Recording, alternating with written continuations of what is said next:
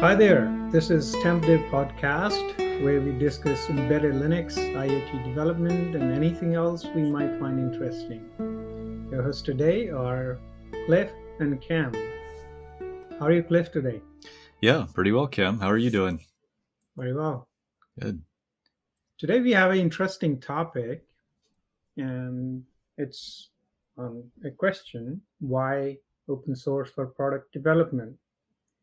I know uh, Cliff is very uh, passionate about it, and we'll uh, uh talk about what his insights are, and uh, we'll go along. So, um, first off, uh, why open source for product development, Cliff? Yeah, this is a this is a question.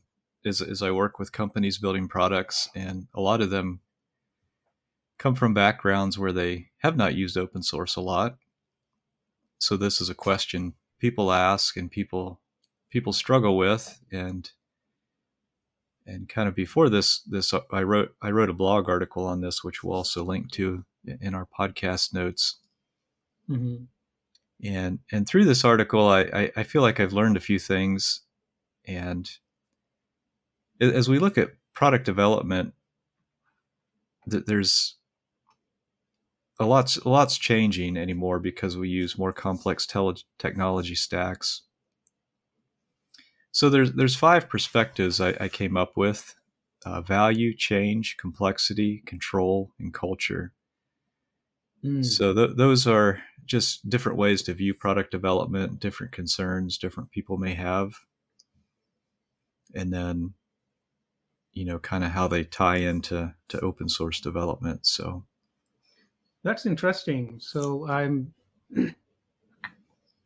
as we know, I think you know if you look at the stacks we have today, if you consider about the kiosk browser stack we have, then you know your statement is very right that there is so much of complexity that goes in um, from software perspective, and then there's the hardware piece, and then you know the, the whole product life cycle. So it's um, quite a bit uh, complex in there. So, yeah, for um, instance, we did some line counts the other day, and Chromium has 35 million lines of code in it.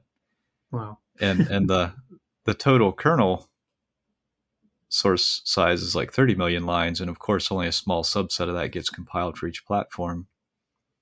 But I suspect for Chromium, a good bit of that gets compiled mm. to build a browser. You know, I don't know the details, but um, right. So um, yeah, I think that's very true, and it's not getting lesser any any any day. You know, it's just um, you know compounding. Mm-hmm. So uh, how do you define? So I think you know you mentioned about um, you know some facets of product development or perspectives and you said about value and change, complexity, control, and culture. So, um, how do you expand on something like, say, value? Yes. So, value is is um, is basically in the end we need to deliver value to our customers.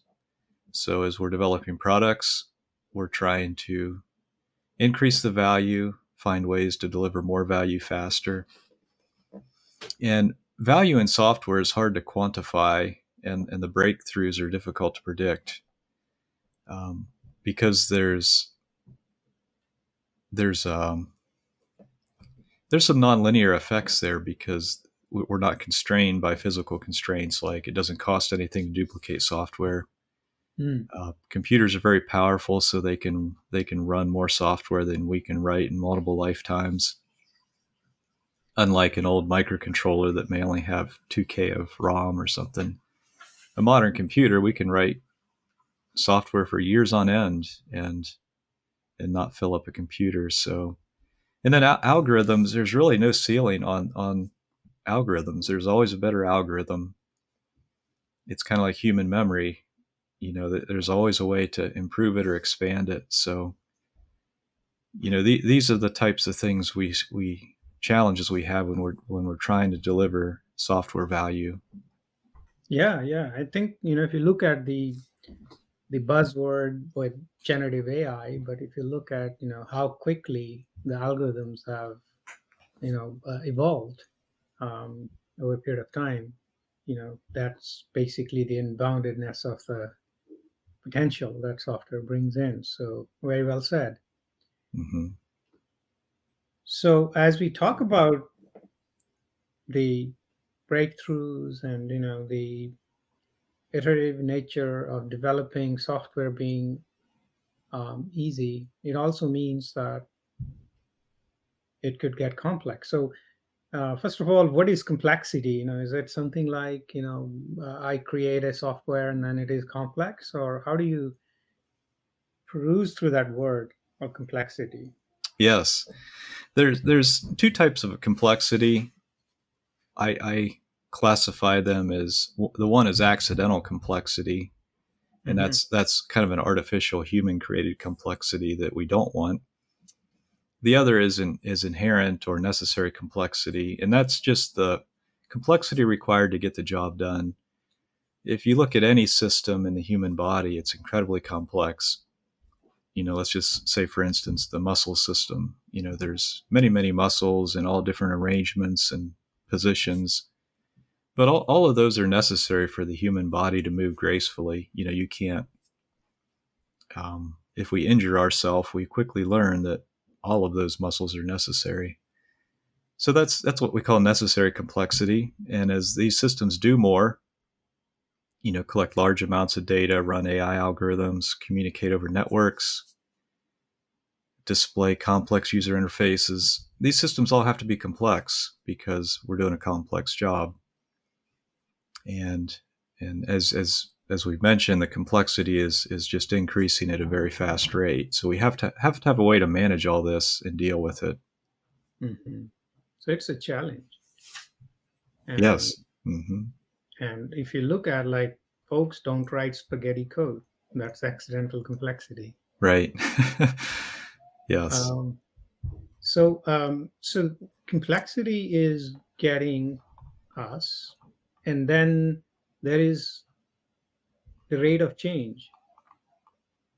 Or uh, how do you define that aspect of product development?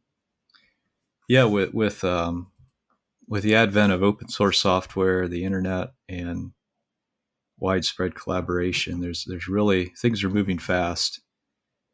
And the number of open source, new open source projects that are coming out is staggering. You look at the rate of change in the Linux kernel and the number of lines of code that are written that go into that project. It's, it's just, again, staggering the amount of development that's happening.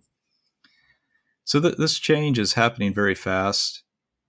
And we can look at it two ways. We can look at it as a negative, like, ah, oh, I can't keep up, or wow, look at this value we can use Mm-hmm.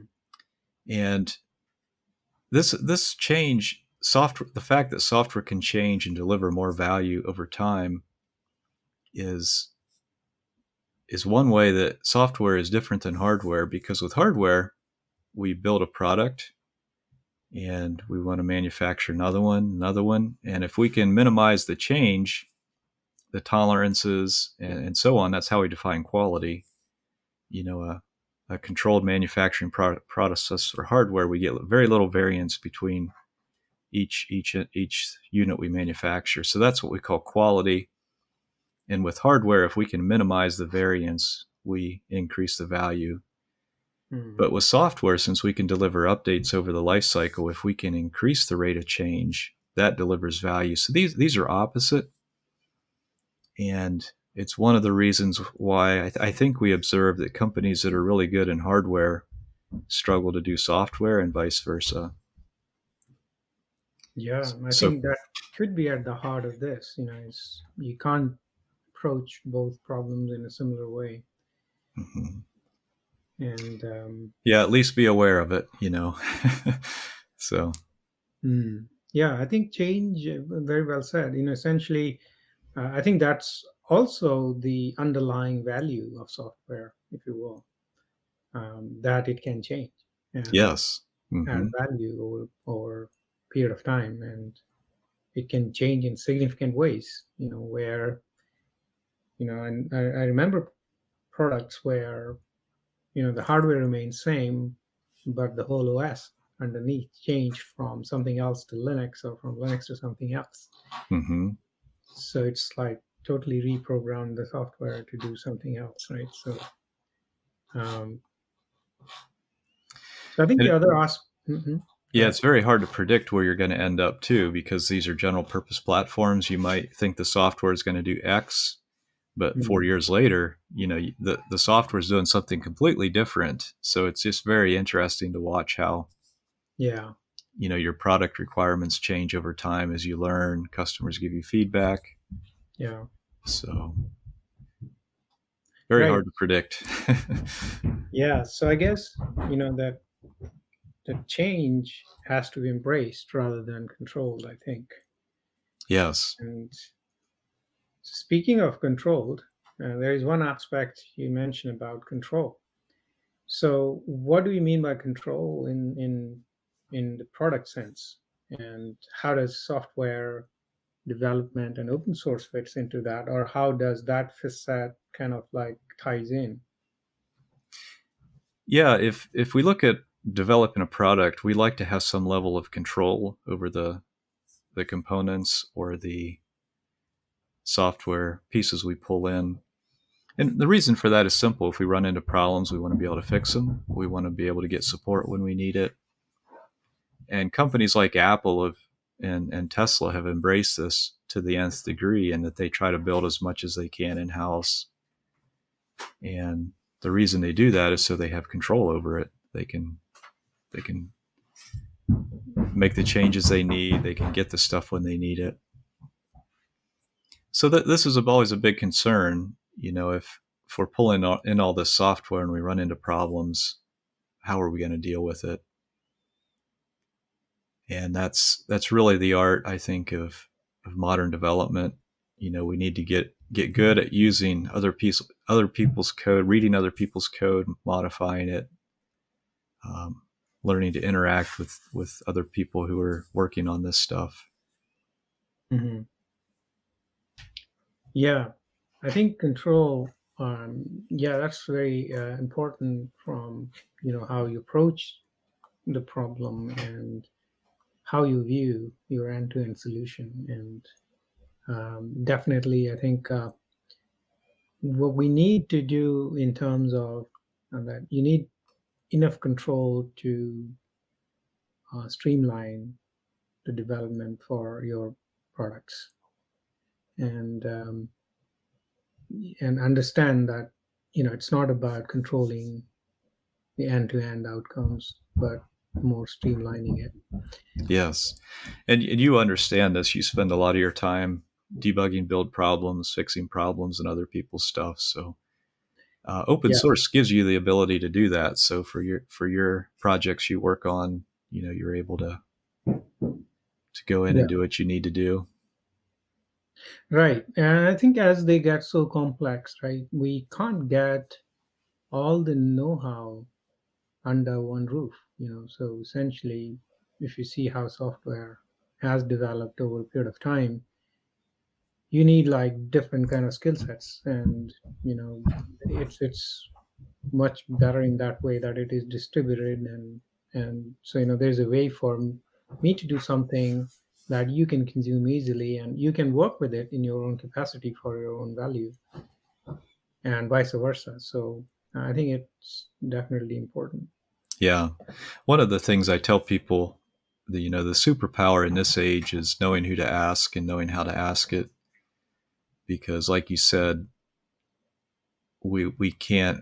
Systems are getting to the point where we can't do it all. We can't know it all. Yeah. And and um, right? so be, so being able to to work effectively in open source communities is is a very valuable skill. Yeah. So now speaking of this, so I guess you know these are kind of considerations. Now, I think the most important now, at least what I think is what you also uh, mentioned there. The last was culture. So uh, I guess you've gotta create a bedrock of culture that you can get all the above handled. So how do you see the culture from you know how it is evolving and how you know it is with respect to open source and prior to open source methods? Um, how has it evolved and what are various aspects of it? Yeah. So I, I think what we're realizing is with software development we're we're really looking for the nonlinear improvements you know where you you go along things are improving incrementally and all of a sudden something just jumps up and there's a big big improvement. This could be a new programming language um, a new algorithm like the recent ai algorithms you know those are those are step changes. And and that's really the what we're looking for. And the, these things cannot be forced. You can't just throw a bunch of money and, and a bunch of people to, at a problem and just it's not you, can't predict what's going to happen. So what we're finding is the open source the, the open source environment that culture seems to be really good at at producing these innovations. And the reason I believe this happens is is it provides an environment for the right people to connect and and then um, and then these and you know they have the freedom to experiment and then these things start to happen so i, I you know it's it's um you know i feel like the the fundamental benefit of open source is, is really the culture and the environment it provides for for these innovations to happen mm-hmm. versus like um, you know getting free stuff or you know looking at it in a socialist sense like we all work together for the better common good. You know I, I really don't think that's the core of it. I think the core of it is really the environment where the right people get together and they have the freedom to work on stuff and then the innovations happen. Mm-hmm. so i see that there are like you know two ways one of them being you basically get some software written by you know some company or organization and then you know you go with it. Basically you know you buy it and then you, maybe you buy some support from it and then um, the second approach you talk about is the open source software uh, approach which means you find out you know what open source software exists for the problem space you're looking for and then you basically engage or maybe you know um, work with the project uh, community or maintainers uh, uh, or experts in those areas and support them. And maybe have um, buy purchase some support from them um, for these kind of projects. Mm-hmm. and how do you see that happening? Like you know can you contrast these two approaches? Is like you know the second approach being more um, we call valuable you know with the people we have worked so far or how is it which which way it is trending? Yeah that that's um i think pretty much across the board we're seeing a shift towards open source for fundamental building blocks. And i'll just point out two examples. You know it used to be maybe 15 years ago if you needed a browser you you licensed a proprietary product you know, mm. it, it could have been Opera or something, you know, if you needed a browser in a device. But more, you know, lately the open source alternatives have definitely taken over and, and that's what you use. Same with operating systems, you know, 20 years ago, Windows CE was popular and everybody thought that was the future. And Linux was kind of looked down on as, as kind of a hippie thing or something. But since then, you know, we've seen how that's turned out. Windows CE is pretty much gone, and and Linux has taken over. Um, mm-hmm. I think real real time operating systems for microcontrollers is very similar. You know, in the past it was all proprietary. Uh, there's been a number of open source alternatives that have emerged, like FreeRTOS and Zephyr, and especially Zephyr. You know, that's just moving at a, a, tremendous pace that nothing else can keep up with that. So it, it will emerge as the de facto um, mm-hmm. operating system for microcontrollers. Mm-hmm. So I, I, see a definite trend in these basic building blocks mm-hmm. that people are looking to open source to, mm-hmm. to supply these pieces. Yeah. Yeah. So I think I also see this as kind of extended or external R&D, you know, if you were to look at that. And mm-hmm. a lot of times, you know, there were big orgs in the past where they had huge R&D in-house R&D uh, departments, and then uh, I think that complexity just grew over a period of time by leaps and bounds. That I guess this is the best collaboration mechanism that's out there, um, where you basically collaborate with people um, and you use the open source as a vehicle to do that.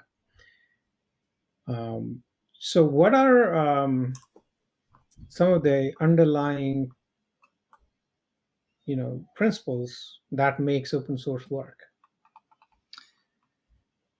yeah i, I think it's it's um it's it's difficult to know for sure exactly why open source works so well but i i think there's there's a couple couple things it has one is is um, doing things in open in the open. We we do better work when it's when it's um, in the open. And a common analogy is, you know, when we're having guests over to our home, we typically clean up a little better and and straighten mm. things up. You know, it, it's just yeah. when our when our homes being on public display, we we we do a better job cleaning it. So yeah. Um, and so, so doing things in the open is a powerful powerful thing i think also freedom is is a very powerful thing as well when when developers have the freedom to experiment and and try different things you know a lot of a lot of these innovations are more discoveries than things that we just will into existence mm. and some of these algorithms are discovered accidentally um, but at, but at any rate, I think freedom's a very key ingredient. And then the, the, the last thing I, I think about is just the opportunity for for people anywhere in the world, the right people to interact. You know, you no longer have to belong to the same company or be in the same location. You know, if you have the skills and the interest, you, you there's an opportunity to to have an impact. So I, I think there's a, a very nonlinear effect with the, the, having the right people involved and working together such that you know there's this emergent effect where the, the combined result is is much greater than the the sum of the individual efforts. Mm-hmm. So do you see any challenges or any downsides, or at least you know some of the concerns that people have with this method? Yeah, the the funding is always a concern. Mm-hmm. And we see this from time to time where open source authors are driven by the craft and interest, but they don't really have a business model around their work and they don't have funding. So they may quit working on the project and then that project just kind of withers and dies. Mm-hmm. So it's I think it's wise for companies to audit all the OSS components they're dependent on and kind of investigate the health of these projects and and talk to the people and try to understand you know is is is everybody have a comfortable working situation or do they need funding and yeah. You know again this this illustrates why it's important to be a participant if you're using open source software and not just a consumer where you know you look at it more as um, you know, if, if you're participating in the project, you're you're testing, you're providing feedback, you're interacting with the people do in the community, you soon get a sense for the health of the the project. Mm-hmm. Um, yeah, I think that's very well said because you know if you look at your OSS consumption and the whole pipeline, or whole stack, you know that you're basically relying on, and make a good chart of it and then you know there are several ways to assess the health of projects. You know, in a, if you go on GitHub and how many stars it has, and you know what is the activity of um, past one year or six months, and um, how many you know contributors, long time contributors. There are va- various stats that are available, and um, it could be that you know there is one mm, pro- project that you rely on, and then there isn't a huge community around it. You know, it's somebody uh, writing it on his or her free time, and so you know, so that's also basically um, finding out your single points of failures, or you know, I wouldn't say failures, but it's also like you'll have to take an, a reactive action if something uh, happens to that project. So I think proactively looking through your dependencies, I guess, is is a wise uh, advice. I think. Yes. To do. You know, we we routinely hear people doing this for to check for licenses, but mm-hmm. I, I think also project health is is a good idea. Yeah, yeah, I I agree, and I think it might be interesting to build a stats around that, like what to check for. You know, mm-hmm. I think that's probably a topic for another podcast, but yeah, and possibly a tool. possibly a tool. Yeah. Um, yeah. So I think. Um, um, so how would you sum up? Uh, you know, in terms of um, you know the culture or a few nuggets for people. Um, what should they look for, or what should how how can they become part of you know or adopt embrace um, open source development methods? Yeah, I'll just read a, a sentence from the blog post here that I mm-hmm. think provides a, a nice summary of, of kind of the thoughts around this. And the benefit of open source benefits of open source are not primarily in getting stuff for free or pulling resources in a socialist sense for the greater common good, but rather providing an environment and connecting the right people for innovation to happen. Mm. And this this dynamic has happened occasionally in the past in companies like um, AT&T Bell Labs and mm-hmm. Lock, Lockheed Martin Skunk Works. So we have seen amazing environments of, of innovation in the past, but I feel like most of those have have moved into open source. You know, I'm, I'm sure there's still still exceptions, but for for most of us who don't have vast resources like AT and T did, um, you know, open source gives us a like you said, a, and kind of an external R and D, advanced R and D wing. And I've concluded that companies don't don't engage in open source out of altruism or like Google and Facebook, you know, they don't they don't do this just because they're nice people. They do it because there's a business return. Mm-hmm. And Google has 27,000 engineers Mm-hmm. And with that number, you'd think they could write any software they need. They could just create it, but they can't. They have to they have to go to open source to get the technology they need to move forward. And as as companies like Google, Facebook, Amazon, Microsoft, if, if they're doing it, how much more us us smaller players need to to be engaging and and, and doing this as well. Hmm. All right. I think it's a very uh, well written article. I think um, I would encourage everyone to read Cliff's uh, blog on this. And uh, with this, I would like to thank you for uh, listening to us today. Um, and I think we will post the link to the blog in the in the notes section. So thank you very much. Yes, thank you.